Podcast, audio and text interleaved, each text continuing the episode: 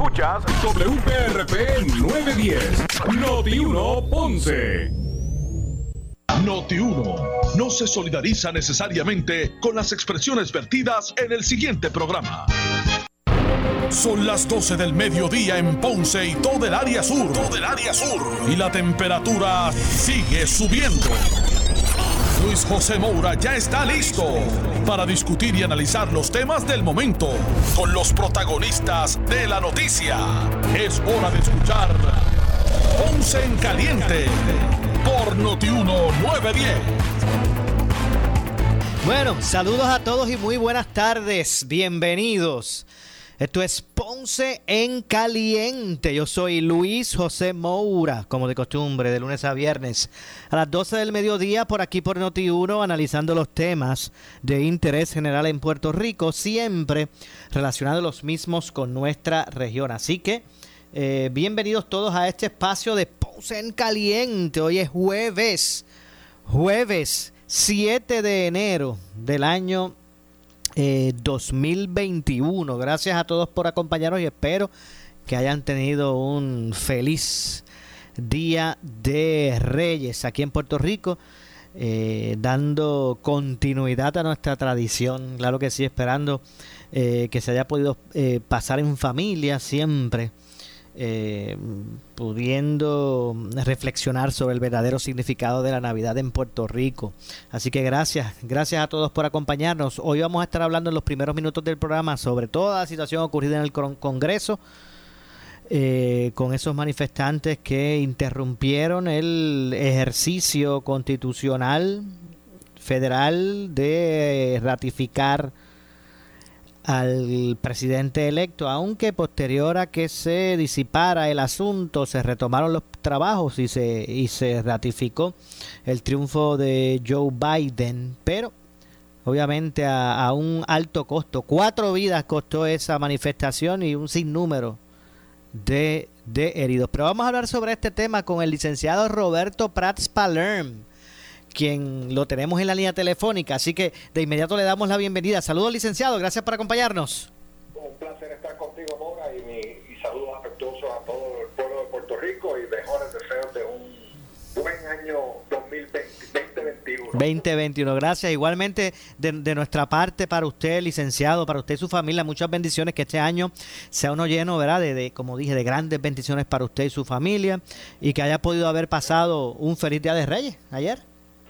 Ah, bueno, eh, tratamos, pero los eventos que están pasando en, en Washington eh, generan suficiente preocupación como para dañarle el día a cualquier ser humano que respete los procesos democráticos. Bueno, deme, deme entonces, ya que tenemos ese pie forzado, deme su lectura de todo ese, toda esa situación.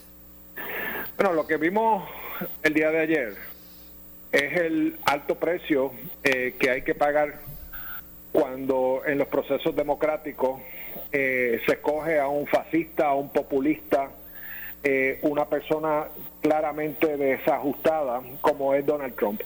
Lo que pasó ayer eh, fue provocado y el único responsable de eso es el propio presidente Donald Trump, porque él fue el líder inspiracional de esas turbas y él fue quien le pidió a esas personas que fueran al Capitolio a protestar. Eh, mira, palabras como sedición, eh, insurrección, eh, cudeta, golpe de Estado, autogolpe, son, son palabras que eran ajenas al lenguaje democrático de la historia de los Estados Unidos y todo eso cambió el día de ayer.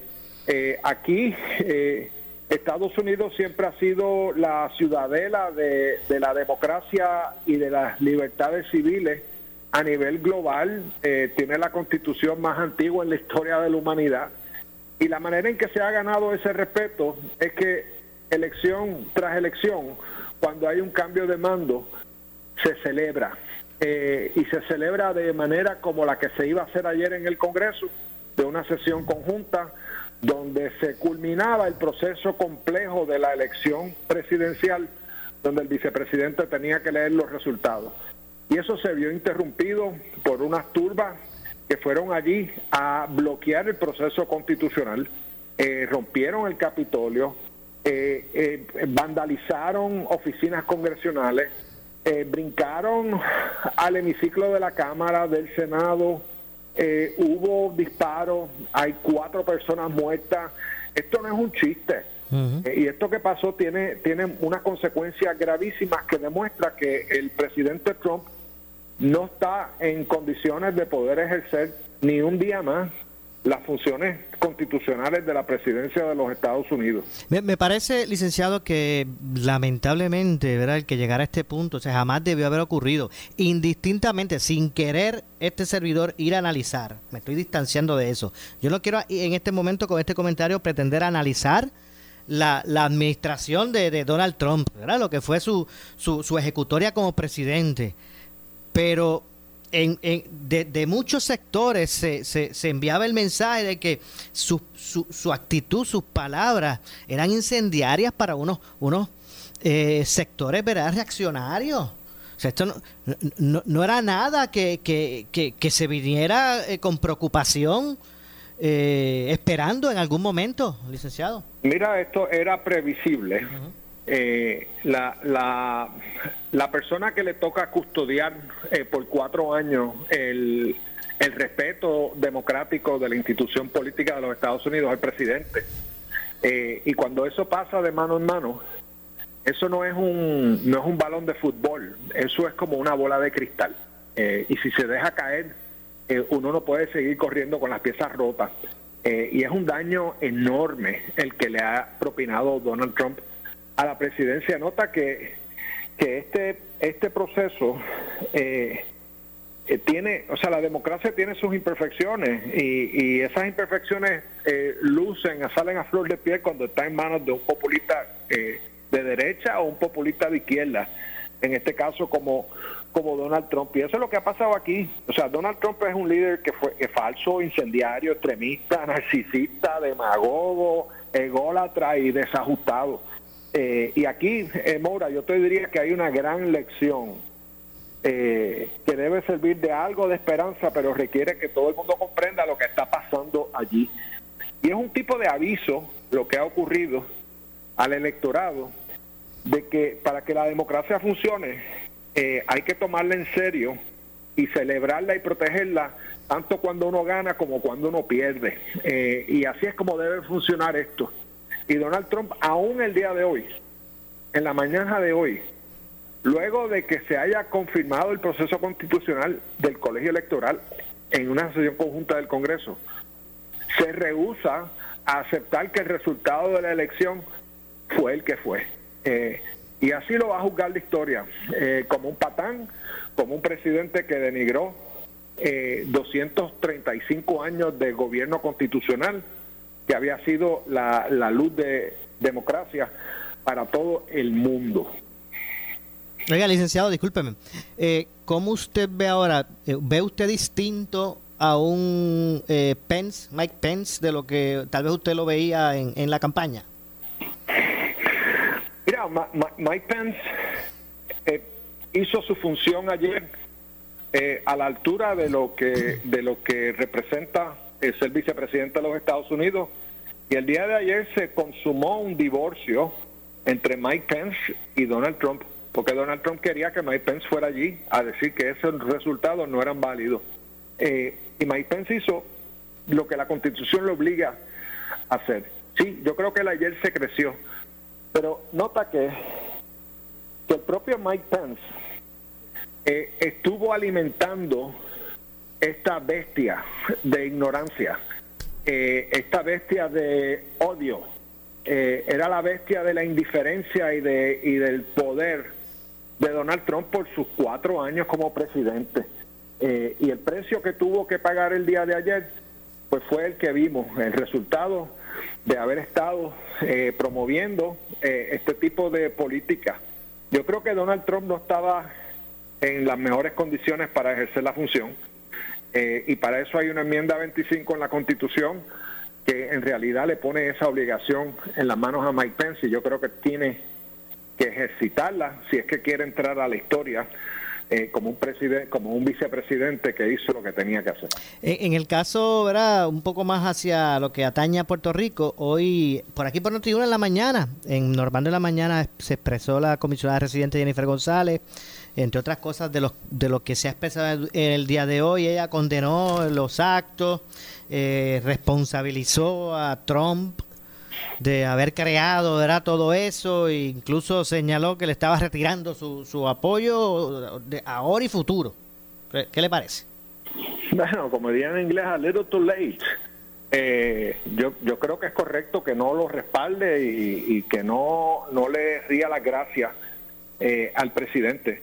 Pero ya estamos a 13 días de que cambie el gobierno y es más fácil decir eso hoy que haberlo dicho hace cuatro años o hace dos años cuando fue a tirarle papel de, toalla a los puertorriqueños eh, luego del huracán eh, eh, María.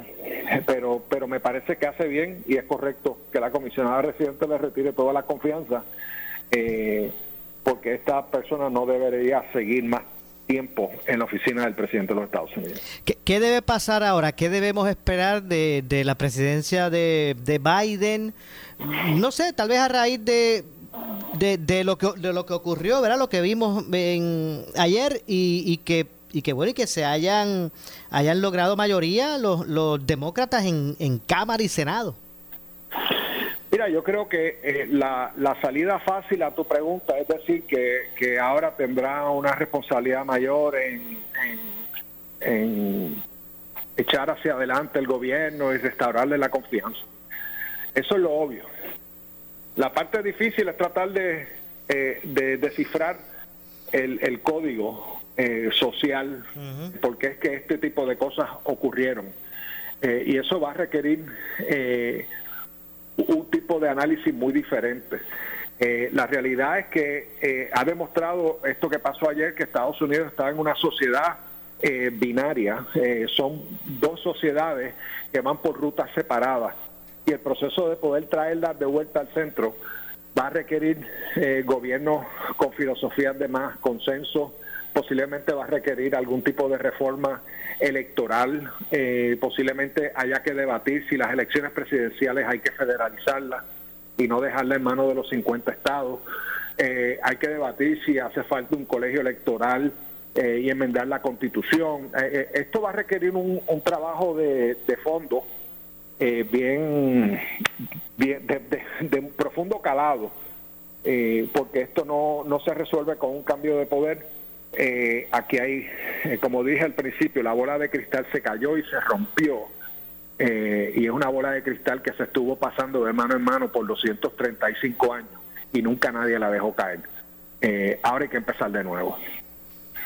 Bueno, pues vamos a ver verá, lo, que ocurre con todo esto y cuáles son, cómo es que se va a redefinir entonces la, la, gobernanza a nivel de, Estados Unidos. Estamos viviendo a nivel a nivel global unos momentos complejos, lo vimos en Puerto Rico eh, con un fraccionamiento de la fuerza política, eh, con cinco diferentes facciones, eh, donde hay un gobernante que no tiene más del 32% para gobernar.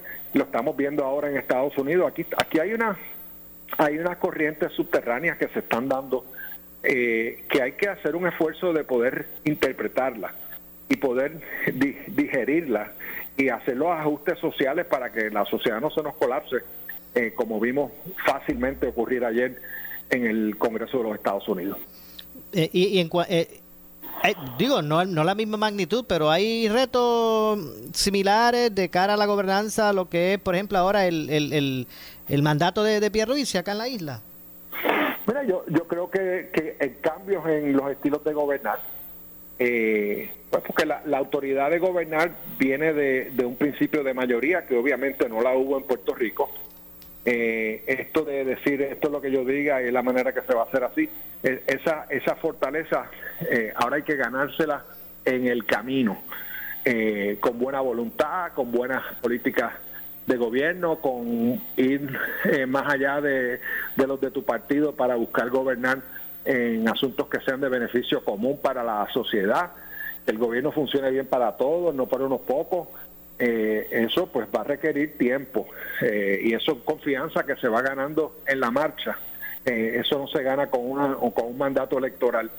y eso es lo que va a tener que hacer Pierluisi, gobernar con mucha madurez, con mucha sensibilidad a que estamos en una sociedad de opiniones bien fragmentadas, eh, como dije, una sociedad binaria es el lenguaje de las computadoras, es un cero o es una X. Eh, son bien diferentes y una no es igual a la otra. Eh, y, eso es nuestra realidad y es la realidad que parece estar experimentando a nivel global muchas sociedades, incluyendo la, la de los Estados Unidos. el licenciado, finalmente le pregunto, ya hoy 7 de enero, que muchos recuerdan lo que fue el año pasado a esta fecha, ese ¿verdad? terremoto de magnitud mayor que se sintió en la isla. ¿Usted estaba en Puerto Rico en ese momento? ¿Recuerda algo de ese día? Sí, ese, como ese día no lo, no lo voy a olvidar, como no, olvidaré el huracán María. Exacto. Esos momentos que, que marcan la vida de uno eh, y fue una sacudida fuerte eh, y que ha tomado y todavía falta eh, por tomar medidas para que podamos restituir las casas y podamos darle a la gente una, una calidad de vida, eh, particularmente aquellos que perdieron sus su propiedades ese, ese día. Pero un día inolvidable en la, en la historia de Puerto Rico. Entiendo. Gracias, licenciado, por acompañarnos. Cómo no, gracias a ti, Maura. Igualmente. Muchas gracias al licenciado eh, Roberto Prats Palerm por, por, su, por su participación. De hecho, yo también recuerdo como hoy, ese, ese 7 de enero. De hecho, también recuerdo del mismo modo del día anterior, el 6 pasado, el 6 de enero pasado. Eh, que a nivel isla pues se pudo sentir mayormente en el sur de Puerto Rico. Es, ese ese terremoto que verdad que fue el primero de, de, este, este, movimiento extremo que, que sentimos y que tanto daño causó. Recuerdo que el día 6 por ejemplo el 6 de enero eh, fue temprano en la mañana yo me encontraba precisamente aquí en Noti1, en la, en la emisora de, de Noti1, en los estudios de Ponce. me estaba preparando junto al ingeniero Carlos Rosado para ir a hacer una transmisión para Noti1 de las fiestas de Reyes de Juanadías. Estábamos eh, preparándonos para salir hacia Juanadías eh, cuando decidí mover la unidad móvil de Noti1. Decidí mover la unidad móvil para que Carlos pudiera sacar la guagua de él y cuando estoy en eso, ¿verdad? Que estoy tratando de, de, mover hacia otro estacionamiento la agua del 1, comencé dentro del vehículo a sentir ese jamaquión, ese movimiento del agua al lado del vehículo. Yo tuve, recuerdo que tuve que abrir la puerta. Yo estaba obviamente en el lado del conductor. Yo abrí la puerta. No, no, no, no, no sabía en ese momento, no, no entendía lo que estaba pasando. Eh, tuve que abrir la puerta. Yo dije, ¿pero qué es esto? O sea, abrí la puerta para poner el pie en tierra. Puse el para poder el, el, pie en tierra para yo entonces, sentir lo que estaba pasando. Eh, en eso, pues también, pues Carlos abre baja la, la, ventana, ¿verdad? El, cristal de, del vehículo en donde él estaba y nos miramos, ¿verdad? Con asombro. Obviamente, teníamos que seguir haciendo nuestro trabajo y con eso mucho más. Nos dirigimos hacia Juana Díaz, precisamente para cumplir con el compromiso de la transmisión, pero obviamente reportando en ese momento para la cadena eh, lo que habíamos vivido. Obviamente un 6 de enero, ¿verdad? Es un día que no todo el mundo está, hay mucha, muchos trabajos que se dejan por, por completado, ¿verdad? Porque es un día de fiesta, pero a nosotros estar pues activos por la transmisión de Juana Díaz de los Reyes, pues eh, nosotros al momento, al momento de, de, terminar el movimiento, eso me estoy refiriendo primero al día 6 de enero, eh, pues eh, reportamos para la cadena lo que, lo que estaba pasando. luego de eso, pues al otro día, que fue el 7, donde vino el grande, obviamente estaba en casa, estaba, eso fue en la madrugada, estaba durmiendo.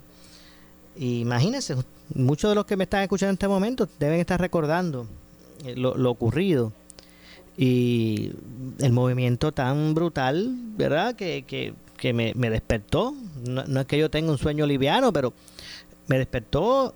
Eh, realmente no salí de mi residencia. Les confieso que lo que hice fue buscar protegerme.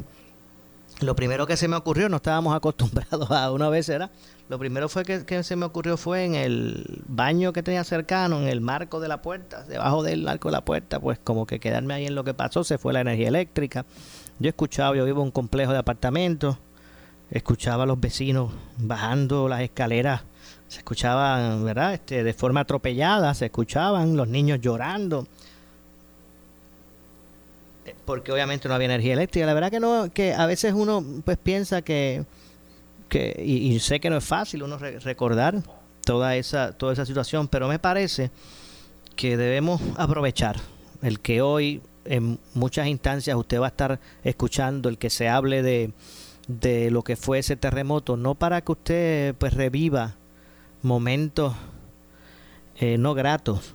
Vamos a aprovechar este espacio hoy para realmente pensar si esto volviera a ocurrir, ocurrir yo estoy preparado eh, o al menos tengo algunas herramientas que me ayudan a enfrentar la situación. Obviamente un terremoto no se puede pronosticar, eh, mucho menos su magnitud.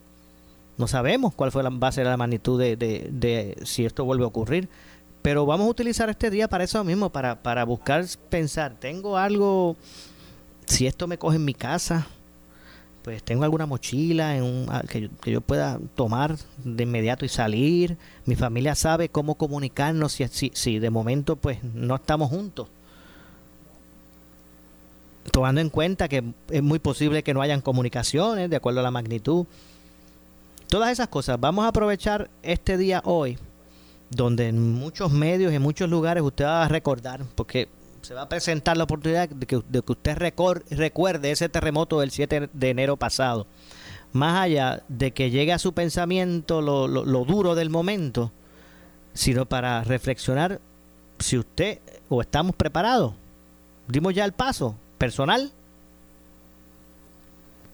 en nuestro entorno más cercano, con nuestra familia. Si, si esto pasa otra vez, en alguna magnitud, que obviamente no sabemos, tenemos algunas herramientas que nos ayuden ah, para enfrentar eso. Vamos a reflexionar en eso y vamos a tratar de, darle continuidad a ese, a ese tipo de plan de contingencia para que podamos, eh, de algún modo, si Dios permite que no pase más, pues, pues a Dios gracias.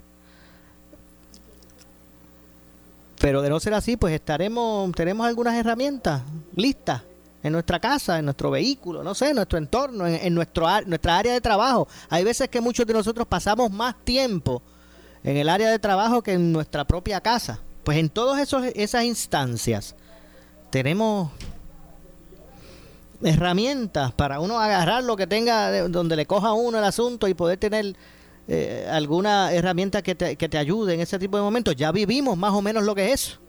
O más o menos no, ya vivimos lo que es eso pues obviamente tenemos unos elementos mayores para, para saber qué cosas necesitamos. Mire, búsquese por, por internet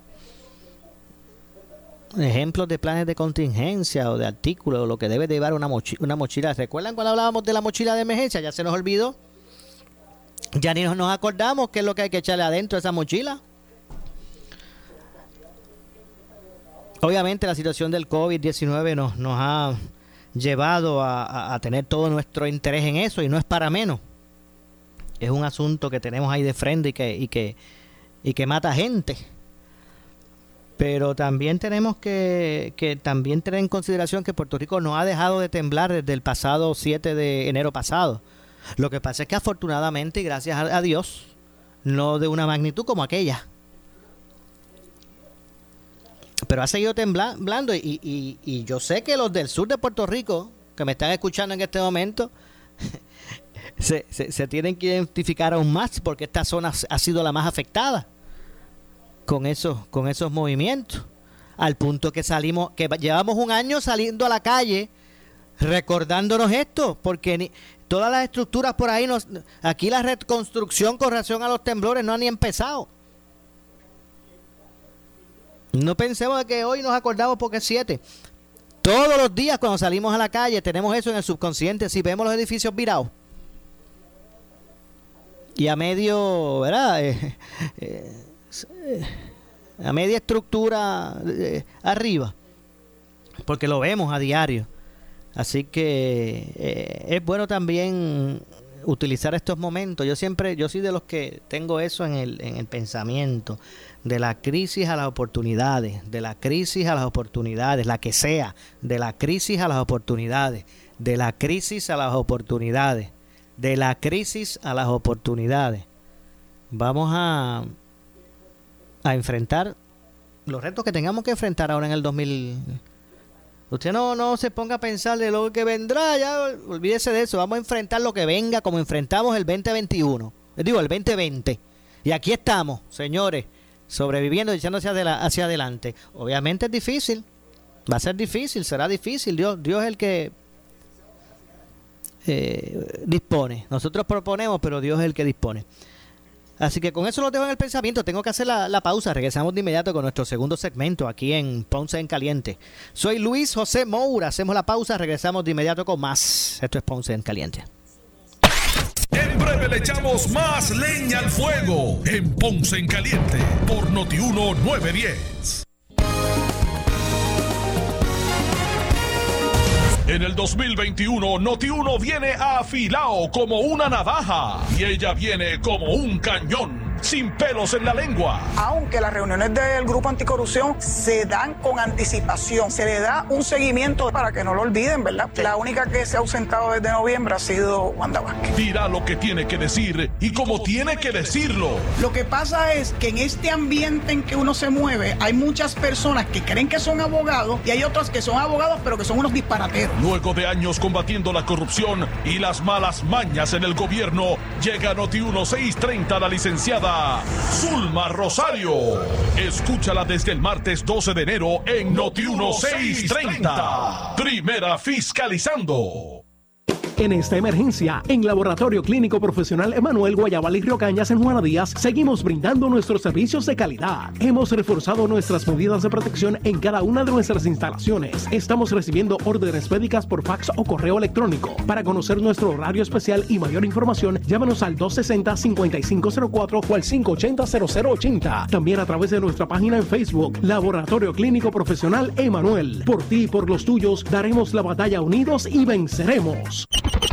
Año nuevo, carro nuevo para ti. Henry Motors, el rey de los usados, te monta en el vehículo de tus sueños. Compactos, guaguas utilitarias americanos y japoneses, coreanos y europeos que huelen a nuevo. Con garantía de fábrica adicional a la Henry Garantía. Somos expertos en conseguir aprobaciones. El mayor inventario de usados en todo Puerto Rico. También los tenemos nuevos 2021 en la comodidad de la Avenida Las Américas de Ponce con el Mega Dealer y Henry Motors Outlet y Henry Motors en el Ponce Bypass.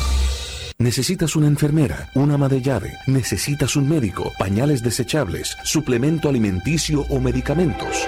En Hospicio La Paz podemos ayudarle. Hospicio La Paz le provee a cada paciente de enfermedad terminal todos los servicios de cuidado médico en su hogar, a la vez que le ofrece apoyo y soporte emocional y espiritual tanto al paciente como a sus familiares. Hospicio La Paz. Llame gratis al 1-800-981-0032. 1-800-981-0032. ¿Sufres de hemorroides y no sabes qué hacer? Ahora hay una opción. En AR Institute of Gastroenterology tenemos un tratamiento sencillo, eficaz y sin dolor para tratar las hemorroides. El sistema O'Regan es una alternativa sin cirugía para tu problema de hemorroides. Toma solo unos minutos y puedes regresar a tu rutina normal el mismo día. Dile adiós a las hemorroides. Visítanos en el edificio Barra Ponce Bypass, oficina 806 o llámanos a AR Institute of Gastroenterology para una cita al 787-259-8200. 259-8200. Marta o Moraima, ¿quién tiene el mejor plan? Yo pago cero en medicamentos. ¿Y tú, Moraima? Yo cero comprando en dental. ¿Marta? A mí me dan 90 pesos en OTC. a mí 5 mil en dental. Ambas ganan con MMM Elite, el plan que cuida tu salud y tu bolsillo. Llama y oriéntate. MMM Healthcare LLC es un plan HMO con un contrato Medicare. La afiliación en MMM depende de la renovación del contrato. ASC, cuidando tu camino. Felicidades, te desea ASC. Somos Noti 1630. Noti 1630. Primeros con la noticia. Noti 1630 presenta un resumen de las noticias que están impactando Puerto Rico ahora. Buenas tardes, soy Luis Dalmau Domínguez y usted escucha Noti 1630. Primeros con la noticia, última hora, 12.33. Señores, de inmediato a la sala de redacción Rafael Rafi Jiménez con el compañero Jerry Rodríguez. Adelante, Jerry. Gracias, compañeros. Saludos a la audiencia. Tengo conmigo al comisionado electoral del Partido Independentista Puertorriqueño, a Roberto Iván Aponte. Bienvenido a Noti1 nuevamente. Gracias por estar con nosotros. Buenas tardes a ti y al público de Radio Escucha Noti1 y muchas felicidades. Bueno, hay una determinación, hay una determinación que ha tomado el juez presidente de la Comisión Estatal de Elecciones, el juez Francisco Rosado Colomer ustedes de inmediato han presentado la denuncia, ¿verdad?, de que no se está cumpliendo con algunos artículos que eh, están dentro de lo que es esta nueva ley electoral. ¿De qué se trata su denuncia? Sí, bueno, el 5 de enero, previo a el Día de los Reyes, el presidente de la Comisión Estatal de Elecciones escribió y presentó una resolución que le da un golpe a los partidos de minoría y afianza el bipartidismo en la Comisión Estatal de Elecciones. Y es que determinó que tanto el PIB como el Movimiento de Victoria Ciudadana como el Partido de Dignidad no tendrían representación en la Comisión Estatal de Elecciones. Y nos parece que es un nefasto para el sistema electoral puertorriqueño y lo que demuestra es la intención del PNP de tener un sistema de bipartidismo en la toma de decisiones aquí en la Comisión Estatal de Elecciones. Comisionado, le pregunto, ¿y en qué se basó su determinación? ¿Qué explica el juez presidente eh, el por qué tomó esa determinación? Mira, él muy a su conveniencia en primer lugar, no atiende todo el código electoral, el nuevo código electoral. Hay un inciso en ese nuevo código electoral que dispone que en caso de haber dos partidos, lo que llaman mayoritarios, que sacan más del 25%, se añade un tercer partido que cumpla con dos requisitos, uno la inscripción y otro que ese partido tenga al menos el 50% de los candidatos en la asamblea municipal y en la papeleta municipal. Con eso cumple el Partido Independentista puertorriqueño. Pero ese inciso, él no lo, no lo escribe ni lo menciona en su determinación.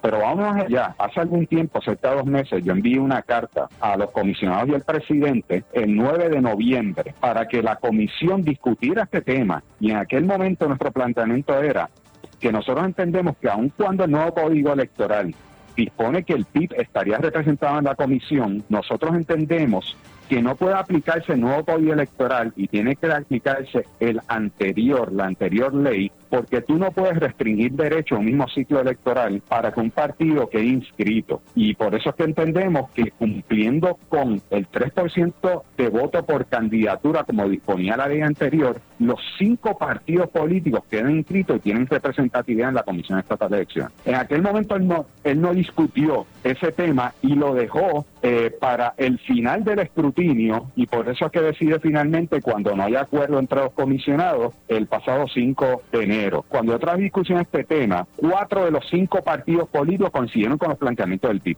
Solo el PNP estuvo en contra por eso que decidió el presidente de la Comisión Estatal de Elecciones a favor del PNP. Y la decisión de él está basada principalmente en la situación económica. Y me parece repudiable que un juez no entienda que por encima de la situación económica hay unos derechos fundamentales del electorado y de las agrupaciones de ciudadanos para estar representados en la Comisión Estatal de Elecciones. Por eso es que vamos a acudir a los tribunales. O sea que ante el incumplimiento de lo que ustedes señalan, tanto usted como la senadora María de Lourdes, de que no se cumplió con el artículo 6.1 de este código electoral, ustedes van a radicar que en los tribunales. Sí, vamos, nos estamos reuniendo con los abogados, próximamente vamos a dar toda la información, pero vamos a, retar ese planteamiento y esa resolución del presidente de la Comisión Estatal de Elecciones. Esa es en la vía judicial. En la vía legislativa ya María de Lourdes y el representante Denis Márquez presentaron legislación para atender este asunto. Bueno, pues muchas gracias al comisionado electoral del Partido Independentista Puertorriqueño, a Roberto Ivana Ponte. Gracias por haber estado con nosotros. Muchas gracias que pasen buen día. Noti 1 continúa.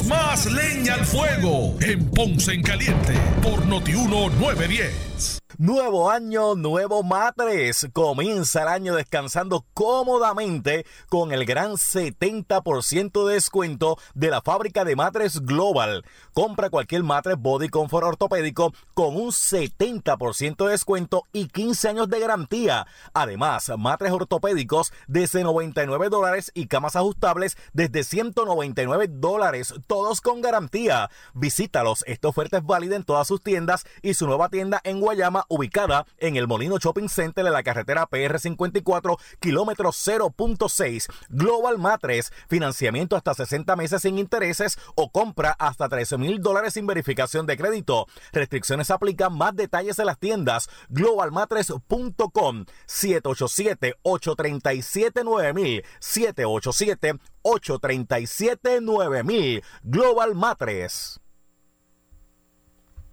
En esta emergencia, en Laboratorio Clínico Profesional Emanuel Guayabal y Río Cañas en Juana Díaz, seguimos brindando nuestros servicios de calidad. Hemos reforzado nuestras medidas de protección en cada una de nuestras instalaciones. Estamos recibiendo órdenes médicas por fax o correo electrónico. Para conocer nuestro horario especial y mayor información, llámanos al 260-5504 o al 580-0880. También a través de nuestra página en Facebook, Laboratorio Clínico Profesional Emanuel. Por ti y por los tuyos, daremos la batalla unidos y venceremos.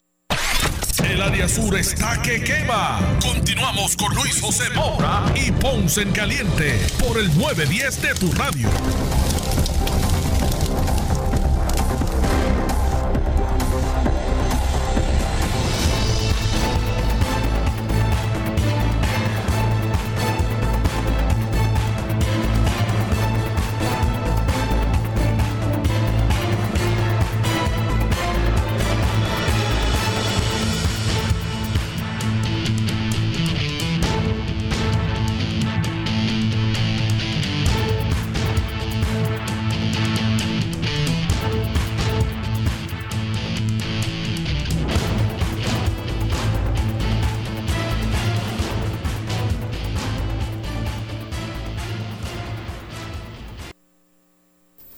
Estamos de regreso. Soy Luis José Moura. Esto es Ponce en Caliente. Usted me escucha de lunes a viernes por aquí por Noti1 a las 12 del mediodía, analizando los temas de interés general en Puerto Rico.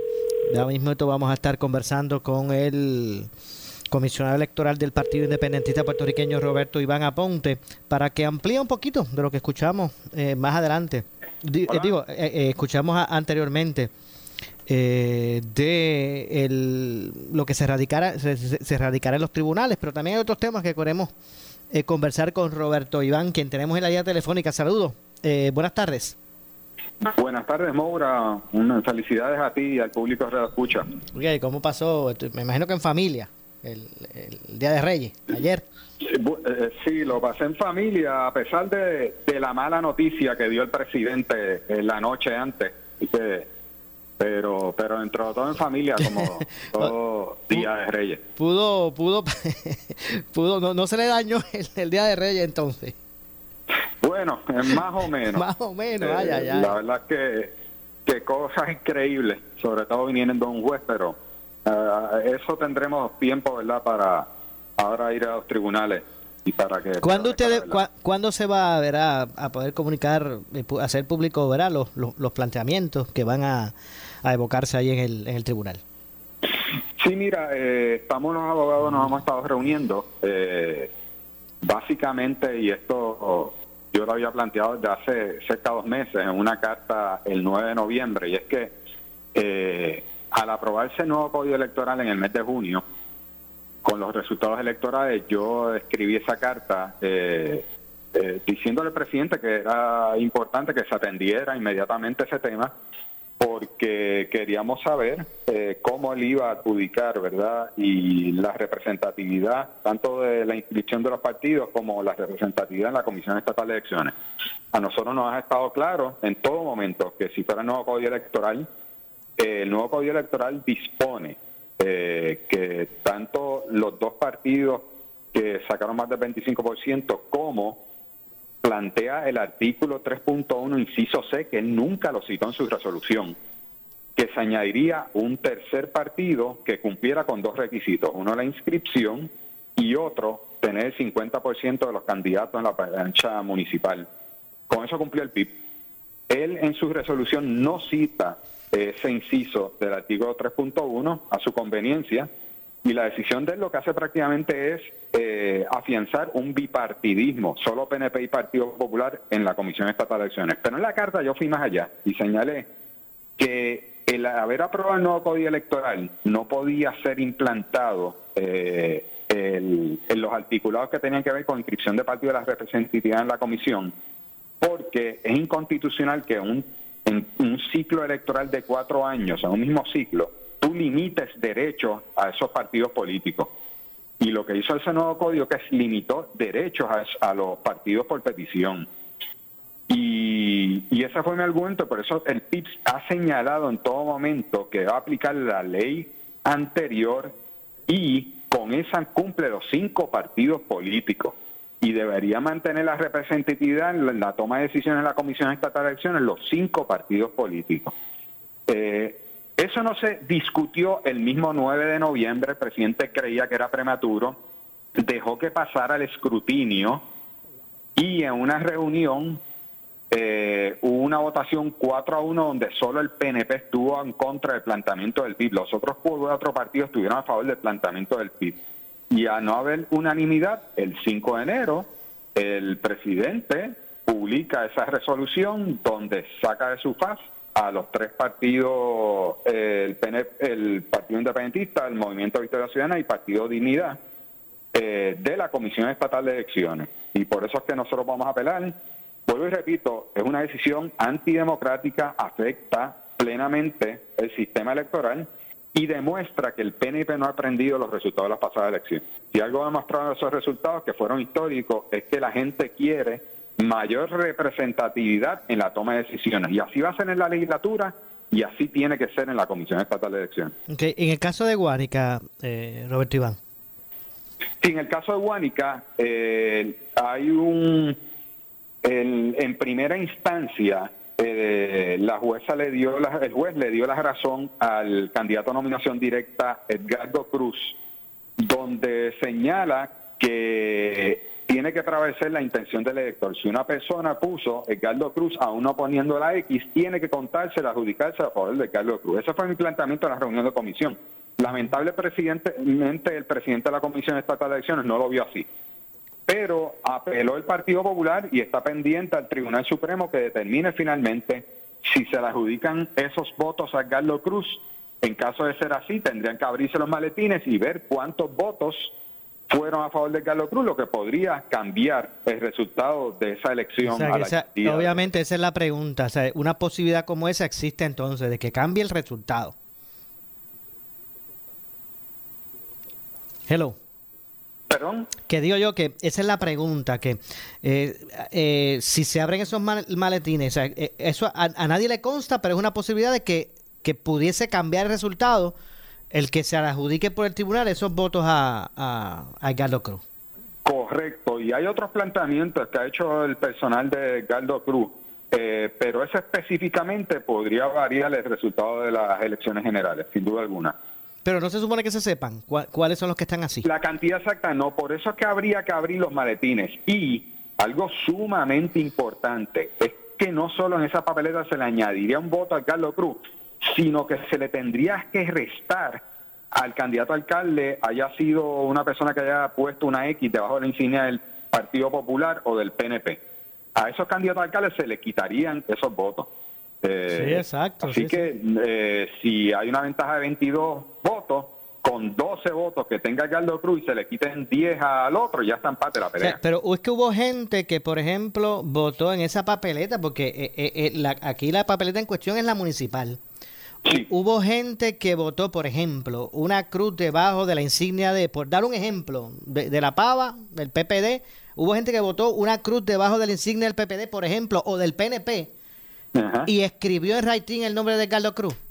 Así es. Y con la determinación del presidente, él ponía como no puesta el, el escrito a favor de Carlos Cruz y entonces sale íntegra PNP Popular. Exacto, que cogía el alcalde, de- digo, el candidato de ese partido, cogía el voto.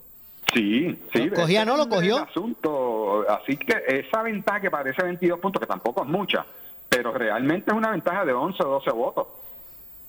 y varía Wow, el esto es resultado. increíble, es increíble. Sí, sí, sí. La verdad que esto es para... Y fue un gran error del presidente, nuevamente, del presidente de la Comisión Estatal de Elecciones, el haber tomado esa decisión, eh, él señalaba que él tomó esa decisión porque el elector interactúa con la máquina. Lo único que hace la máquina es decirle al elector voto adjudicado. No le dice por quién terminó votando o no. Si que un elector que puso el Carlos Cruz ve que la máquina dice voto adjudicado, piensa que es a favor de Carlos Cruz. Eh, y ese es el, el, gran error del presidente en cuanto a ese caso en específico. La verdad que es bien difícil pensar que no que la intención del elector era no votar por Edgardo Cruz y escribir el nombre.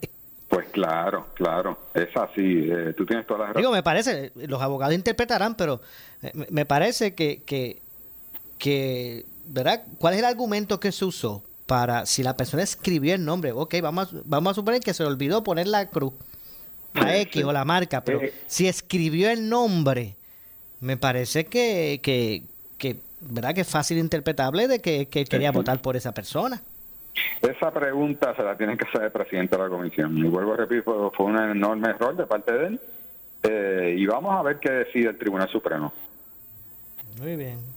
Aunque también también esto muestra de lo de, de verdad La- la- las personas también con su la forma de, de querer ejercer su voto. O sea ¿qué, qué tú quieres hacer votar por Edgardo Cruz como alcalde pero poniendo la insignia la, la cruz es, es- qué sé yo que mostrar soy popular pero quiero votar por este o soy PNP y quiero votar por este Lo que pasa es que en, en ese tipo de papeleta, eh, ¿verdad? Si finalmente Carlos Cruz prevalece, lo cierto es que por haber puesto la cruz debajo, por ejemplo, debajo del Partido Popular, los legisladores municipales del Partido Popular se la adjudican, pero no al alcalde.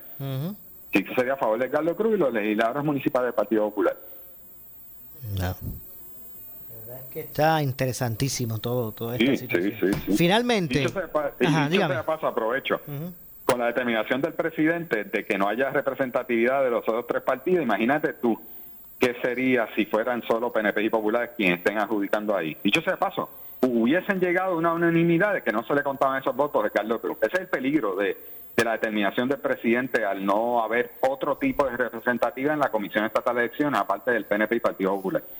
bueno gracias Roberto Iván Aponte por estar con nosotros Gracias, Moura, y muchas felicidades. Igualmente, igualmente para usted. Muchas gracias al comisionado electoral del Partido Independentista Puertorriqueño, Roberto Iván Aponte. Hacemos la pausa, regresamos con más. Esto es Ponce en Caliente. En breve le echamos más leña al fuego en Ponce en Caliente por Notiuno 910. En esta emergencia, en Laboratorio Clínico Profesional Emanuel Guayabal y Río Cañas en Juana Díaz, seguimos brindando nuestros servicios de calidad. Hemos reforzado nuestras medidas de protección en cada una de nuestras instalaciones. Estamos recibiendo órdenes médicas por fax o correo electrónico. Para conocer nuestro horario especial y mayor información, llámanos al 260-5504 o al 580-0880. También a través de nuestra página en Facebook, Laboratorio Clínico Profesional Emanuel. Por ti y por los tuyos, daremos la batalla unidos y venceremos. El área sur está que quema. Continuamos con Luis José Moura y Ponce en Caliente por el 910 de tu radio.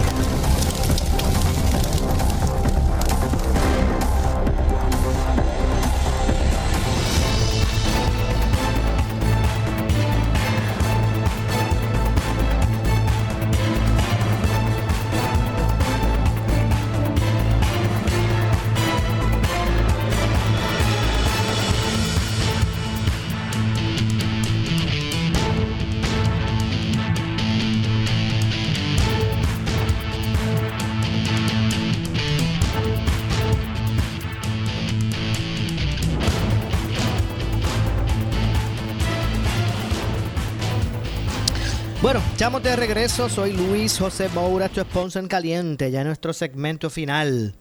Aquí analizamos los temas de interés general en Puerto Rico, de lunes a viernes por Noti1, por aquí por, por Noti1, eh, a las 12 del mediodía. Bueno, y hay unas notas que, generales que quería también hacer referencia, y es que hay un asunto que nosotros hemos estado analizando, hemos planteado en varios de nuestros programas, y es relacionado a lo que es la luminaria, la iluminación en las carreteras de Puerto Rico. Eh, aparte de, de parecer eh, el territorio de la luna, las carreteras en Puerto Rico con, ¿verdad? con los cráteres eh, que ponen en riesgo la seguridad de los conductores en Puerto Rico. No tan solo eso, a eso le sumamos que, que la gran mayoría de las carreteras están sin iluminación. De María para acá, que, que el huracán pues llevó al piso la mayoría de, de, de, esos postes o, y, obviamente no tan solo eso, de, las de las líneas alimentadoras que después no volvieron a reconectar. Usted, usted que, eh, que conduce por nuestras carreteras, póngase a pensar, a hacer memoria, las carreteras que usted utiliza a diario, con las que usted regresa de su, del trabajo a su casa, cuando tiene que regresar de noche, ya, ya ahora que ocurre, en, los momentos que oscurece más temprano, pero indistintamente. Estos, estos puentes que usted atraviesa, bueno, o, los que, o los que, las carreteras que usted pasa por debajo. ¿Cuántas veces usted ha tenido que pasar por una carrera, eh, debajo de una de estas carreteras y eso lo que parece es la boca del lobo, como, como, como dicen? Y no tan solo eso, con postes allí de pie, con postes de pie en las carreteras, y no están energizados, no hay iluminación, pues eso es un doble agravante para, para el peligro de seguridad pública que representa eso a la gente. Imagínese usted una calle oscura que no está ni demarcada con, con las líneas eh, que establecen la zona por donde usted puede eh, eh, transcurrir. Sin luz. Cuando usted tiene que viajar usted es del sur y tiene que ir para San Juan, que sale de Ponce a las 5 de la mañana, que no ha, no ha salido el sol, incluso la, la, autopista no tiene las líneas de la carretera, pues todo eso agrava, agrava la, la seguridad de la gente. Eso puede ocasionar accidentes fatales y traigo el tema, que no es, que no es primerizo en este programa, pero traigo el tema eh, porque aquí estoy leyendo una propuesta eh, de un representante del PNP que es Memo González, quien radicó una resolución que busca viabilizar la creación de un plan a cinco años para la instalación de artefactos de iluminación directa, conocidos como ojos de gato, así como pintura reflectiva y nueva rotulación en las carreteras estatales, aunque el proyecto me parece que habla específicamente de sectores rurales, me parece que esto debe ser ampliado a, las vías de rodaje indistintamente. Así que me parece que se le debe dar seguimiento a esto o atenderse eh, con compromiso. Distintamente quien lo proponga. En este caso es el representante del PNP, José Memo González. Y le digo que después de aprobado se dé el real cumplimiento, porque por ahí ya hay una ley que obliga, por ejemplo, a las corporaciones públicas y a otras empresas privadas a que si tienen que hacer romper una carretera para arreglar algún tubo, sea de acueducto, sea de cable TV, lo que sea, lo que sea soterrado.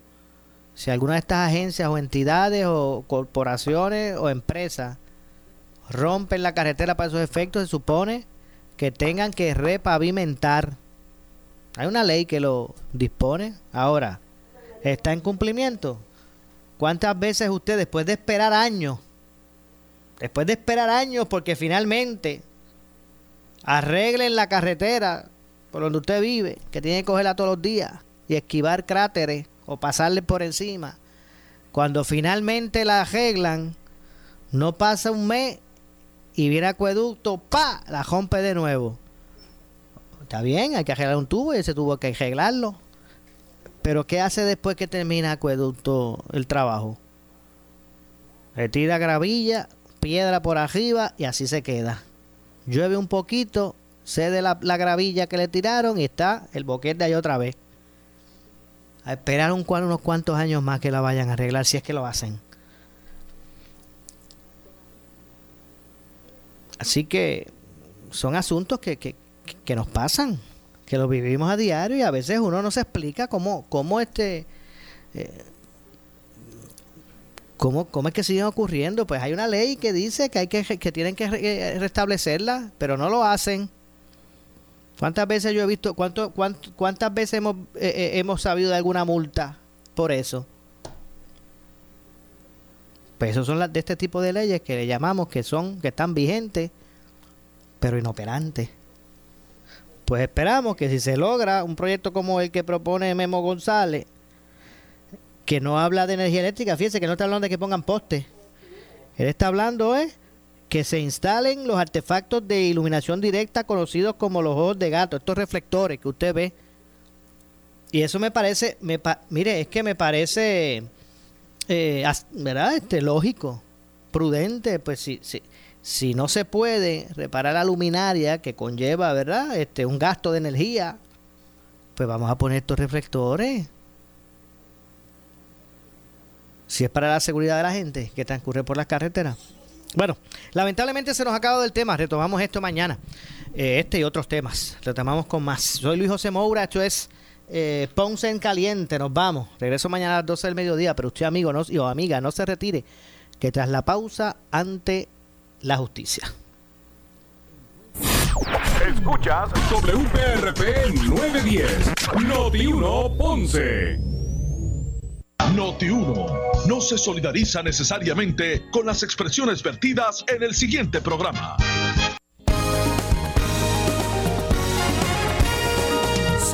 Noticia que quieres escuchar.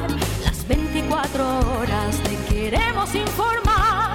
Entérate temprano de la tienes 40 años o más, la prevención es lo más importante para evitar el cáncer de colon, esófago o estómago. En Advanced Endoscopy Center, el único centro de endoscopía ambulatoria acreditado en Puerto Rico, en Ponce Bypass, el doctor Álvaro Raymondé, gastroenterólogo por Certify, cuentan con los equipos más avanzados, incluyendo ultrasonido endoscópico para la detección temprana de lesiones que pueden desarrollarse en cáncer de colon, esófago, estómago y también cáncer de páncreas.